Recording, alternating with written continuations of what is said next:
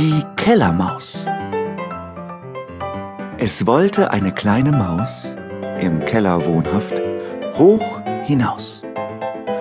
Und eines Nachts, auf leisen Hufen, erklomm sie 98 Stufen und landete mit Weh und Ach ganz oben, dicht unter dem Dach. Dort wartete bereits auf sie die Katze namens Doremi.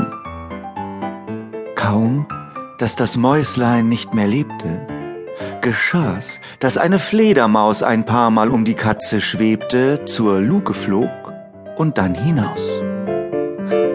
Da faltete die Katz, die Dreiste, die Pfoten und sprach, Ist das süß? Da fliegt die Maus, die ich verspeiste, als Engelein ins Paradies.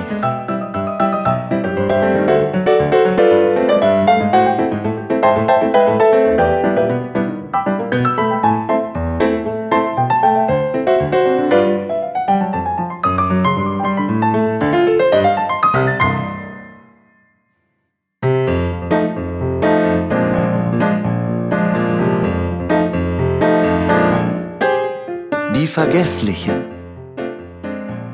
Ein Mensch, der sich von Gott und Welt mit einem andern unterhält, muss dabei leider rasch erlahmen.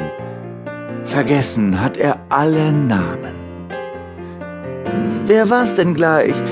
Sie wissen doch, der Dings. Naja, wie hieß er noch? Der damals gegen Ostern ging's. In, in, in, in Dings gewesen. Mit dem Dings. Der andere, um im Bild zu scheinen, spricht mild. Ich weiß schon, wen Sie meinen. Jedoch nach längerem Hin und Her sehen beide ein, es geht nicht mehr.